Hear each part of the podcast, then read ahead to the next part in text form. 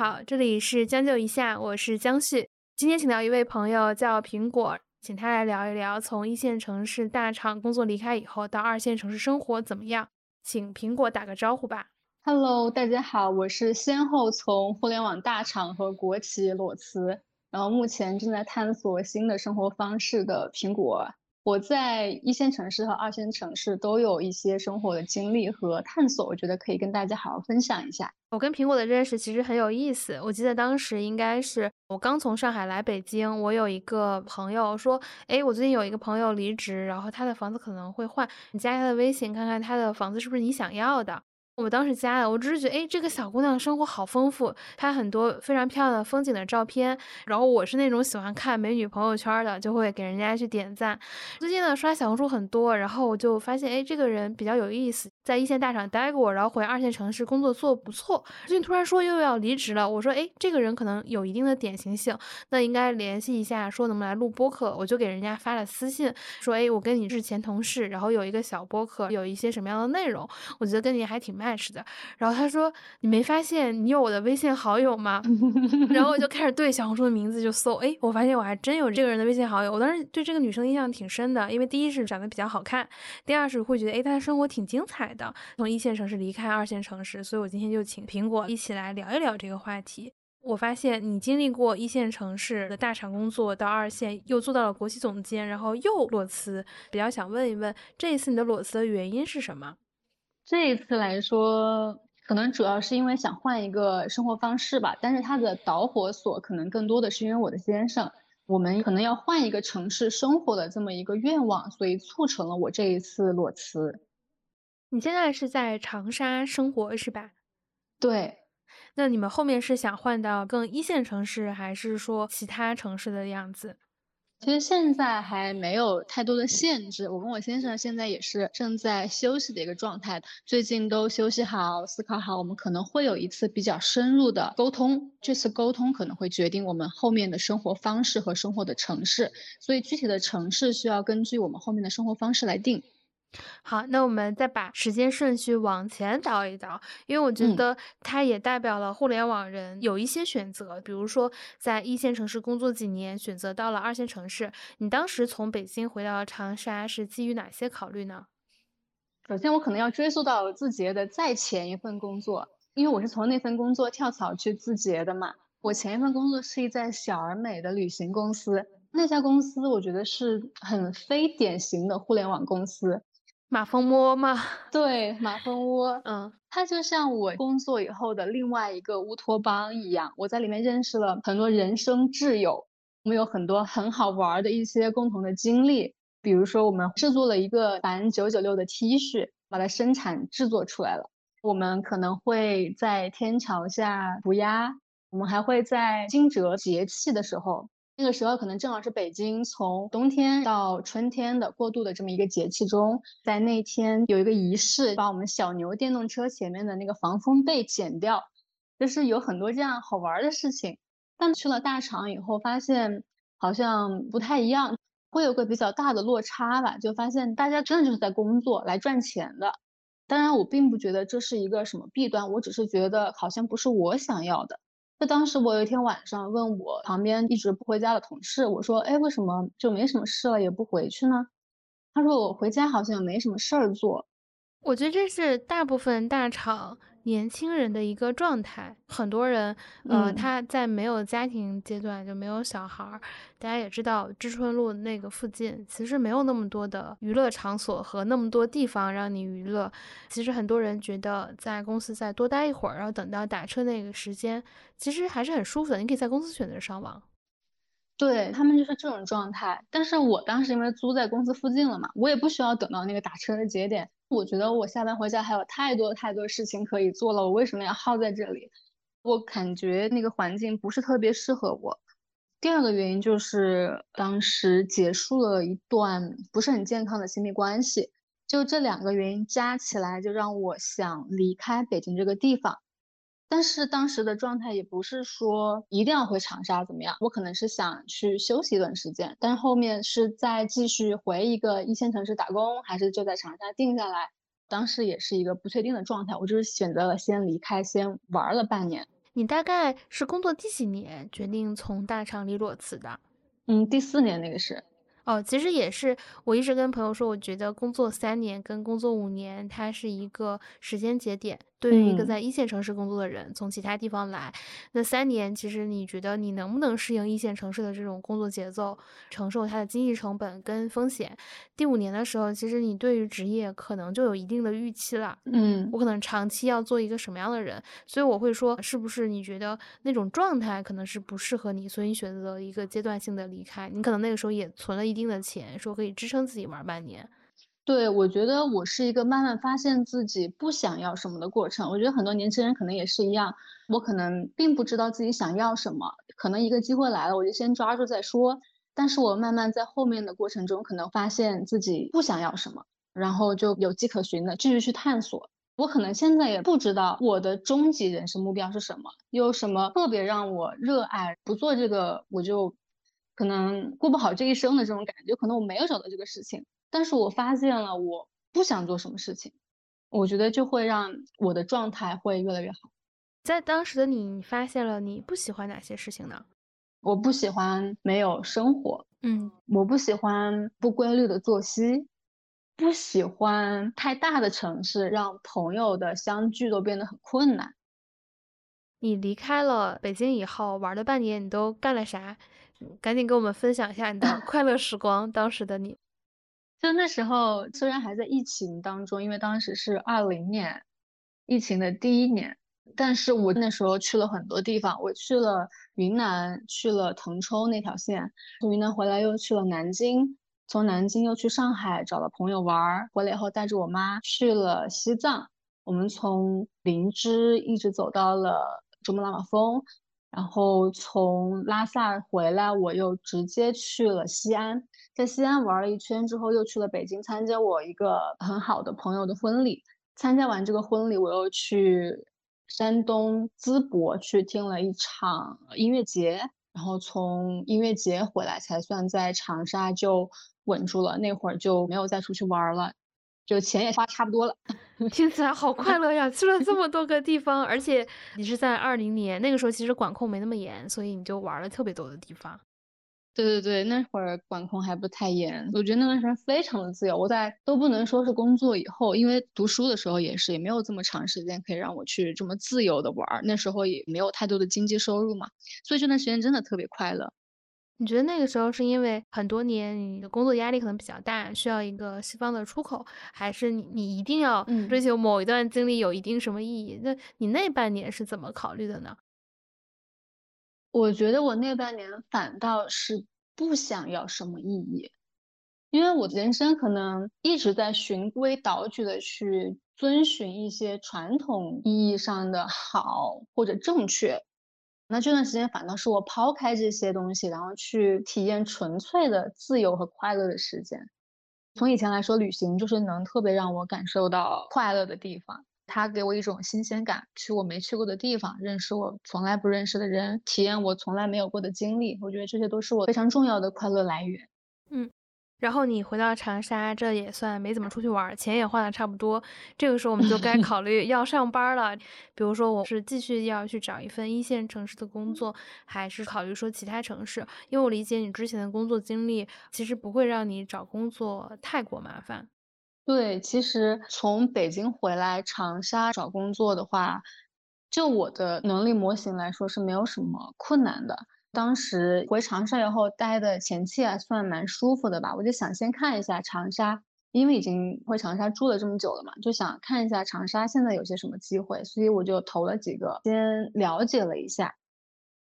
嗯，你会觉得前四年在北京的经历会不会有一些浪费，还是说？当然，我觉得这个是一个很急的人的心情啊，就是这四年经历一定要为我转换什么。我从来不会，我特别宝贵的经历，然后我我真的觉得人生的每一步，它都会是你日后的一个积累或者铺垫吧。所以，不管是亲密关系也好，还是这些工作经历也好，我都觉得是我非常宝贵、真实的财富，然后也从来不会去后悔。而且事实上来说也是的，如果没有那些工作经历和当时的锻炼能力，我觉得我在长沙也不可能这么快找到心仪的工作，也不可能很快步入一段很稳定的亲密关系，就是可能在这些经历中慢慢看到自己不要什么，然后不断的筛选。在你决定裸辞和在玩这半年里，你的父母对你没有一些什么期待，或者是？有一些建议嘛，在中国人传统的观念里面，大家都是一直要工作的。你今天跟大家不一样，突然说我要出去玩一段时间。我们再说的传统一点，说诶没有选择结婚啊，或者是找对象相亲，你是不是应原本应该在北京，要么就是努力持续发展，要么就是你早点回到长沙，做一些更长期的计划。在那个时间段，你会有这个压力吗？所以这是我非常感谢我父母的地方，不管是。那次选择离开北京，还是这次我放弃国企的工作，他们都从来没有质疑过我的选择，都是给我很大的支持。我记得在大厂的时候，有一段时间我真的过得非常糟糕，很焦虑，压力也很大，又可能有疫情当时的影响吧，就整个心态也不是很好。我会很抗拒第二天要起来工作这件事情，因为很抗拒起床，所以我也抗拒睡觉。我就每天熬到凌晨三四点才睡，这种状态持续了很长时间。当时真的是内分泌完全失调，满脸都是痘痘，情绪也很不好。大白天的，我在阳光底下，我就突然想哭。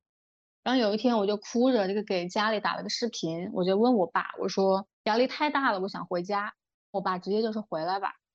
那你还是有很爱你的家庭作为后盾了。嗯，对，所以这个是我特别感谢的地方。但你这样说，我回头看，我在大厂也有过那样的时刻。我每到周日的晚上，我都会失眠。我想到周一我又要上班了，然后，但我不会熬到三四点，但是我会不停的刷抖音，然后或者看电视剧，总想让自己的夜晚更长一点。对，因为一觉醒来又要开始上班了，又要面对重复的问题。我觉得那个时候还是有点没有学会如何管理和处理自己的情绪。对，是的，有可能。在大厂都会有这种时刻上的共鸣吧。就我当时会跟我之前一个状态去对比嘛。我在马蜂窝的时候，每天起床的状态就非常好，每天起的还要比在大厂要更早一些，因为我们大厂上班也不是特别早嘛，其实要十点、十一点才上班。可能在马蜂窝的时候八点就要起床，但是每天精神抖擞，还能去考虑一下今天穿什么。拍个 OOTD，然后元气满满吃个早饭，然后就去工作。我觉得那可能是一个好的工作状态。但是如果我极力抗拒、想推迟这件事情的到来，那我可能真的不是那么喜欢它。你现在在长沙看了一份工作，嗯，你为什么会选择这份国企的工作呢？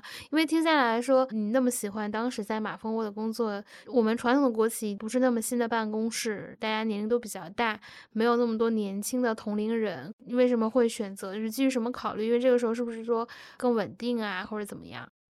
其实我当时跟自己对话嘛，因为我从大厂离开的时候，有一个原因是我说我想要有生活。工作和生活，我是需要平衡的，其实我不可能，我每天工作工作工作像个机器一样，然后没有自己的生活。所以我当时有两个方向的机会，一个就是还是去互联网公司，那长沙也有一些，对吧？但是据我了解，他们也挺卷的，比如说像芒果这些，我也拿到 offer 了，还有另外一家，其实我都拿了 offer，但是我当时考虑到我为什么回来。我是想要生活的，那如果还是这样一个状态，那可能不是我想要的生活。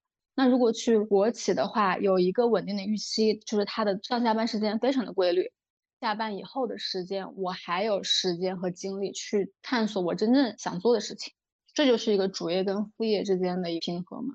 嗯，我会说我回长沙就是为了这个。我觉得很多职场打工人对主业跟副业这件事情会特别感兴趣，因为我不止听一个朋友跟我讲说，啊，在想做什么副业。嗯，那我想听你聊一聊你在长沙的时候是怎么去探索你的这个副业的。其实第一个副业非常的凑巧，我当时不是在各个地方玩了半年吗？有，因为我之前一直是做内容嘛，然后我也尝试着去把我旅行的内容发到了小红书上。结果发现偏偏爆文，搞得我这个兴致非常的高。当时结束旅行回长沙以后，我不是没东西发了嘛，我就开始探索长沙本地的一些好玩的东西。因为那时候做本地生活的赛道的这些人还不那么的卷，所以我当时用我的这块的经验去运营的时候，起数据也是非常的快。所以我就想要不我就持续做探店博主吧。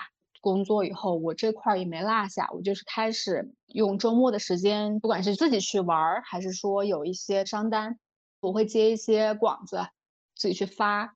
所以慢慢的这块也还是持续做了快一年的探店博主。当时我在长沙的这个圈子里也比较知名，但是后来因为种种原因吧，就放弃了这块，账号也做了一个转型。那你这个时候你的全职工作大概的状态是什么样子的？我在国企负责的是茶行业，原来它是一个比较偏 OEM 代加工的这种形式。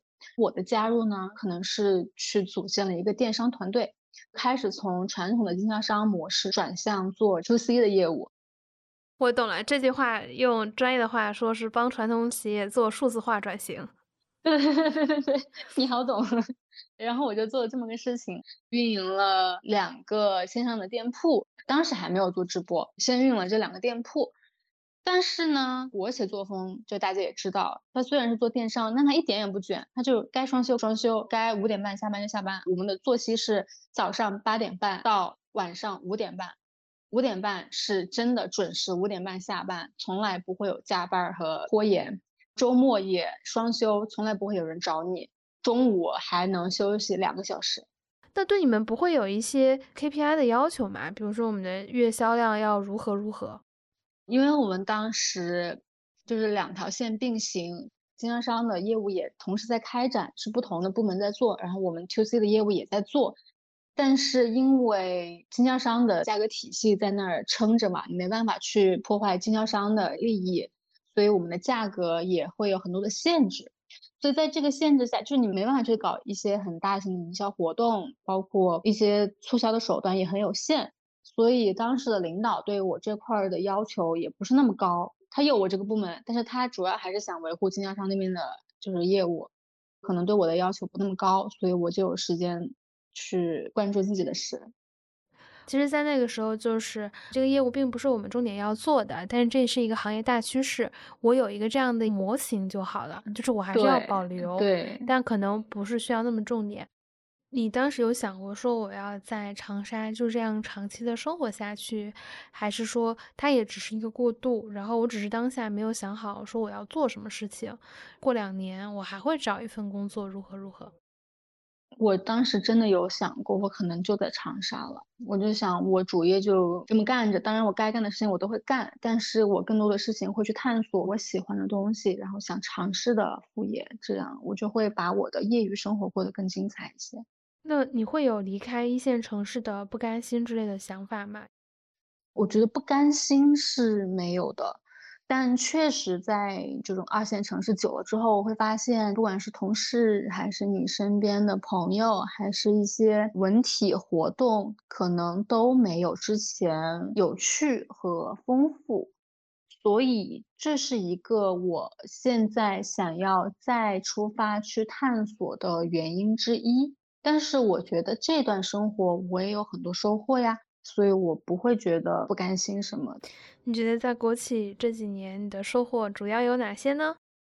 我觉得是身心上都有一些滋养。其实很多人对国企可能有一种刻板印象，觉得可能非常的人情世故，非常的论资排辈，需要很多那种油滑的东西。但是就我来说，我可能是适应能力比较强吧。我在这儿也收获了我很喜欢的团队，就不管是我的直接领导还是我下属的团队，我都处成了非常好的朋友。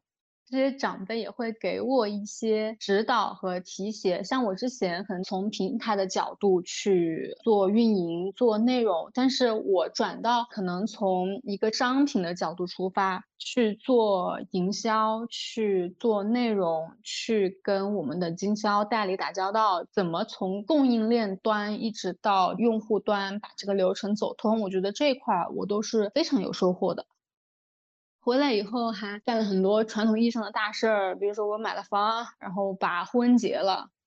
可能如果继续在北京，我都不会有这些体验。然后我还把自己的家自己装修了，同时收获了一个我觉得我目前非常喜欢的事情，就是室内设计、家居这一块儿。我觉得我可能下段时间想去深耕一下这一块。我觉得这些都是之前不去做，你不会觉得跟自己有关系，你都不会想去探索。但是你经历了这些事情以后，会慢慢发现，哎。我这个都装修，越装越有兴趣，越装越来劲儿，感觉很喜欢。但是在北京，可能这些事情都不会发生。其实我会理解说，你回湖南这一段时间完成了很多人生大事，买房、结婚。那你为什么没有想到说我们在长沙更长时间的生存下去？因为你已经在这儿安家置业了嘛。因为其实确实现在是我一个人生活在长沙，我会觉得。就挺好的，我主业的领导也很欣赏我，然后我各种副业探索的也还不错，也有一些我从小到大的朋友在这儿，家人也在这儿，我会觉得挺好的。但问题是我现在不只是我一个人，我还有我先生嘛，我们是在一个比较小众的 App 上认识的，他当时是为了我从北京来的长沙。哎，这段故事很想听你展开讲讲。他以前也是在北京的互联网行业，他是教育行业。我之前也不是有提到我去参加我一个朋友的婚礼嘛，他的婚礼被我们的一个朋友记录下来了。那个朋友他是一个拍短视频 vlog 非常有名的一个导演，他叫昌河。因为那个视频就非常有趣，整个视频，然后我也在里面，我们对这个婚礼进行了一场复盘。你们对婚礼进行了一场复盘，这个视频的内容是讲这个复盘，这太大场运营了吧？不是，就是有这个婚礼非常美好的一部分，但是也有婚礼后我们在一个天台回味这场婚礼，我们觉得哇，新郎的诗词真是太好了，然后还有婚礼很多很多的细节，我们都还在回味，然后我们称之为复盘，然后整个过程都被昌河记录下来，然后他发到了 B 站，然后发到了就是我们认识的那个平台，叫做极客。哦。你知道，你先说小众 A P P，我以为是说现在流行这种类似 Tender 或者 Soul 这种平台。你说可能不是这些，哦，不是这些，不是这些。然后你说极客，人家极客明明是一个知识分享，算知识分享，然后产品经理和运营，还有记者，还有 V C 比较多的一个平台。我笑死了，可能就是用户比较集中在这些领域吧。对，然后就发到那个平台上，然后我就在那个视频下面认领了我自己。可能就被我先生看到了，当时他觉得我可能在那个视频里面就是笑的比较大声嘛，就会觉得这个女生很爱笑，就想来认识一下。然后我们就在那个 app 里认识了，嗯，认识了两个月之后，就是他就来长沙见了我一次，差不多确定了嘛。然后再过三个月，他就从北京离职来长沙找我了。我觉得这个是好勇敢的选择啊！你在一个社交网站上看到了一个评论，然后你们可能最开始算这叫网恋对吧？这个词虽然有点古老，可能三个月然后见了一次，但他后面决定来长沙，比较大胆。他是哪里人？他难道他也是湖南人吗？他是内蒙古人。哦，但这个等于是北方人。他以前在湖南读过书吗？也没有。没有，没有。哦，那我觉得这是一个蛮大胆的选择。对，但是他有一个计划，他来说叫做游牧计划。他就说每三年想在不同的城市生活。当时他是在北京生活了四五年，他也到想要去下一个城市探索的时机了。但是他可能之前没有想过他会去长沙，因为就是我出现了之后，他会把第二站设在了长沙。然后现在我们是可能想出发去探索下一站，嗯，他就带上了我一起，嗯嗯，你们俩大概多久决定结婚的？认识一年之后，你先生就你丈夫，他的家人不会对他这个选择有一些质疑也好，或者是不理解、不同意也好吗？没有哎，我跟他都算是比较独立自主的人。我们办婚礼的时候，我们父母都没有见过面。办婚礼之前，婚礼上也没有，因为当时疫情吧。我们是二一年年底领的证，二二年年底办的长沙的婚礼，然后。刚刚是在内蒙办完内蒙的婚礼，在内蒙的婚礼之前，我们双方的父母都没有见过面。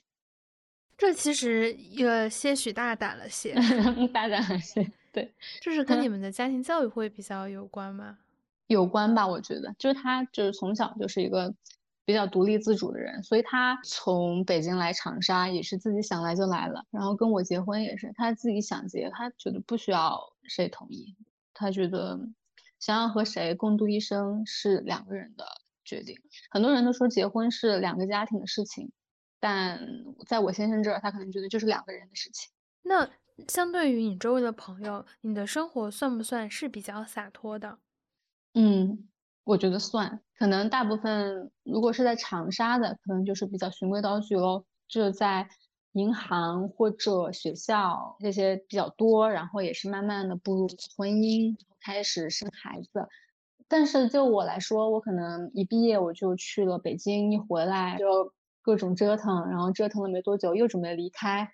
在大家看来，我可能还是比较不一样一些吧。但其实我自己看来，我觉得我还是偏传统，更多更大胆的选择其实是来自于我的先生，他给了我很多的勇气。其实之前我也录过很多人，或者说我自己也看一些内容，我会觉得前些年的心态非常急于今天我看一个什么内容，我一定要获得一件什么样的东西。它或者是一个问题的认知，或者是一个解决方案。其实那个时候的人是没有办法跟自己去和解的。很多时候的状态，我想要总监，我想要什么什么。但你发现，你如果又想要这种好的职位、好的钱，同时要好的生活，它有的时候就是一个不可能三角。对，我觉得就是搞明白自己在生活里的优先级是什么，然后坚定的取舍。你真的不能既要又要还要。不然自己会过得非常拧巴。互联网其实就是一个既要又要还要的，在很多业务结果上，它是这样的一个状态。那你会想要说，在你这么多次选择当中，你有经历过一些激烈的思想斗争吗？或者说有经历过那种后悔时刻吗？嗯，没有，就非常的顺。我觉得我当下不后悔，以后也不会后悔。我觉得没有什么好后悔的，人生就这么一遭，所有选择都是你自己做的，然后你就去体验就完了呗。我觉得我是一个生活的体验派，就是我不追求结果。嗯，我觉得这个事情我体验过了，我来了这一遭就很好了。那你现在裸辞以后，你会有什么规划吗？但是我当然知道你说，啊，后面可能决定要去一些城市，那还有啥呢？我觉得我想学很多东西，我现在在学西班牙语。在学室内设计，在学缝纫和画画。我觉得就是有时间去把自己喜欢的东西都捡起来。我可能不会追求多精深，我可能不是我说我学西班牙语就是为了去西班牙，我学做衣服就是为了成为一名服装设计师。我可能也不是说我学了室内设计，我就要去当一名设计师。我觉得这就是我喜欢的，我学了这个东西我就很开心，我不去追求结果，我也不追求这个东西能为我赚钱。我觉得我就学了，我就很开心。那你不会有一些现实的压力吗？比如说买车买房，或哦，你已经有有房子了，然后车这个东西其实大概也会有。考虑到说生小孩、孩子上学这些世俗意义点的问题吗？嗯，这个有个很重要的，就是我跟我先生目前是不想要孩子的状态，所以经济压力就会少很多。很多家长就觉得，我以前没有学过什么什么，我就想让我孩子学什么什么。我会觉得你有这个时间、精力和钱，为什么不自己就去学了呢？三十岁、四十岁也好，想去学街舞，想去学一门乐器，你就去学呀。我觉得我现在就是这个状态，我就是会想更多的投资在自己的身上，不会把什么寄托在下一代，所以这方面压力就相对来说少一些吧。嗯，然后我们是嫌自己也赚了一些。我特别想问苹果派是一个问题，就是怎么去选副业对于普通人来说，因为我总觉得大家的上班时间呢可能很多，休息时间有限，有的人可能还有家庭，那他怎么去选副业呢？嗯，我觉得有几个方式吧。我觉得第一个最重要的就是你感兴趣，因为我们其实普通人去做副业的时间会比较少嘛。嗯，如果这个东西还不是你所喜欢的，就你可能觉得很痛苦，跟打两份工没有什么区别，双倍痛苦。所以我觉得去问问自己对什么感兴趣，这个东西你不擅长，可能你边学边做，那它也是开心的、可持续的。因为你如如果干一个事情觉得痛苦，那一定是不可持续的。然后第二个点就是从自己的能力出发，就是你擅长什么，再去从这个点出发去发展一个副业，可能它会比较快的给你一个正反馈。那有了这个正反馈之后，你可以不断的再去进行优化，去持续。我觉得这个也是一个不错的点。然后第三个呢，就是跟自己主业相关的。如果你主业是在一个领域，然后你副业是一个毫不相关的领域，那可能又会有些割裂，需要的能力模型也会有不同。那如果是跟你主业相关，是上下游的关系，或者就是跟你主业相似的关系，那你真的是可以比较游刃有余。嗯，我觉得从这三个点出发吧，可能会找到一个比较适合自己的方向。嗯，其实除了极其努力的那些人会总结很多方法论目标，其实大部分人的生活就是如常进行。可能有的时候他们的选择会更大胆一些，就跟随自己喜欢的事情选择。呃，他可能跟我们以前接受的一些传统教育，或者我们看到所谓成功离得还挺远的，但其实还蛮能自洽的。嗯，我觉得自洽很重要，找到自己的那个松弛的点也很重要。我就是觉得没必要，都没必要，自己开心最重要。好的，那大家其实可以在小红书上关注苹果派之，他会在里面分享一些自己的日常生活，你会看到他探店美美的照片，可能以后还会有一些室内家居的内容。好的。那我们这一期的将就一下就到这里。那这一期的主人公是苹果派之，他是一个从一线城市大厂出来，然后回到二线城市生活，还有一些搞副业精彩生活的人。那这一期的节目就到这里，我们下期见，拜拜，拜拜。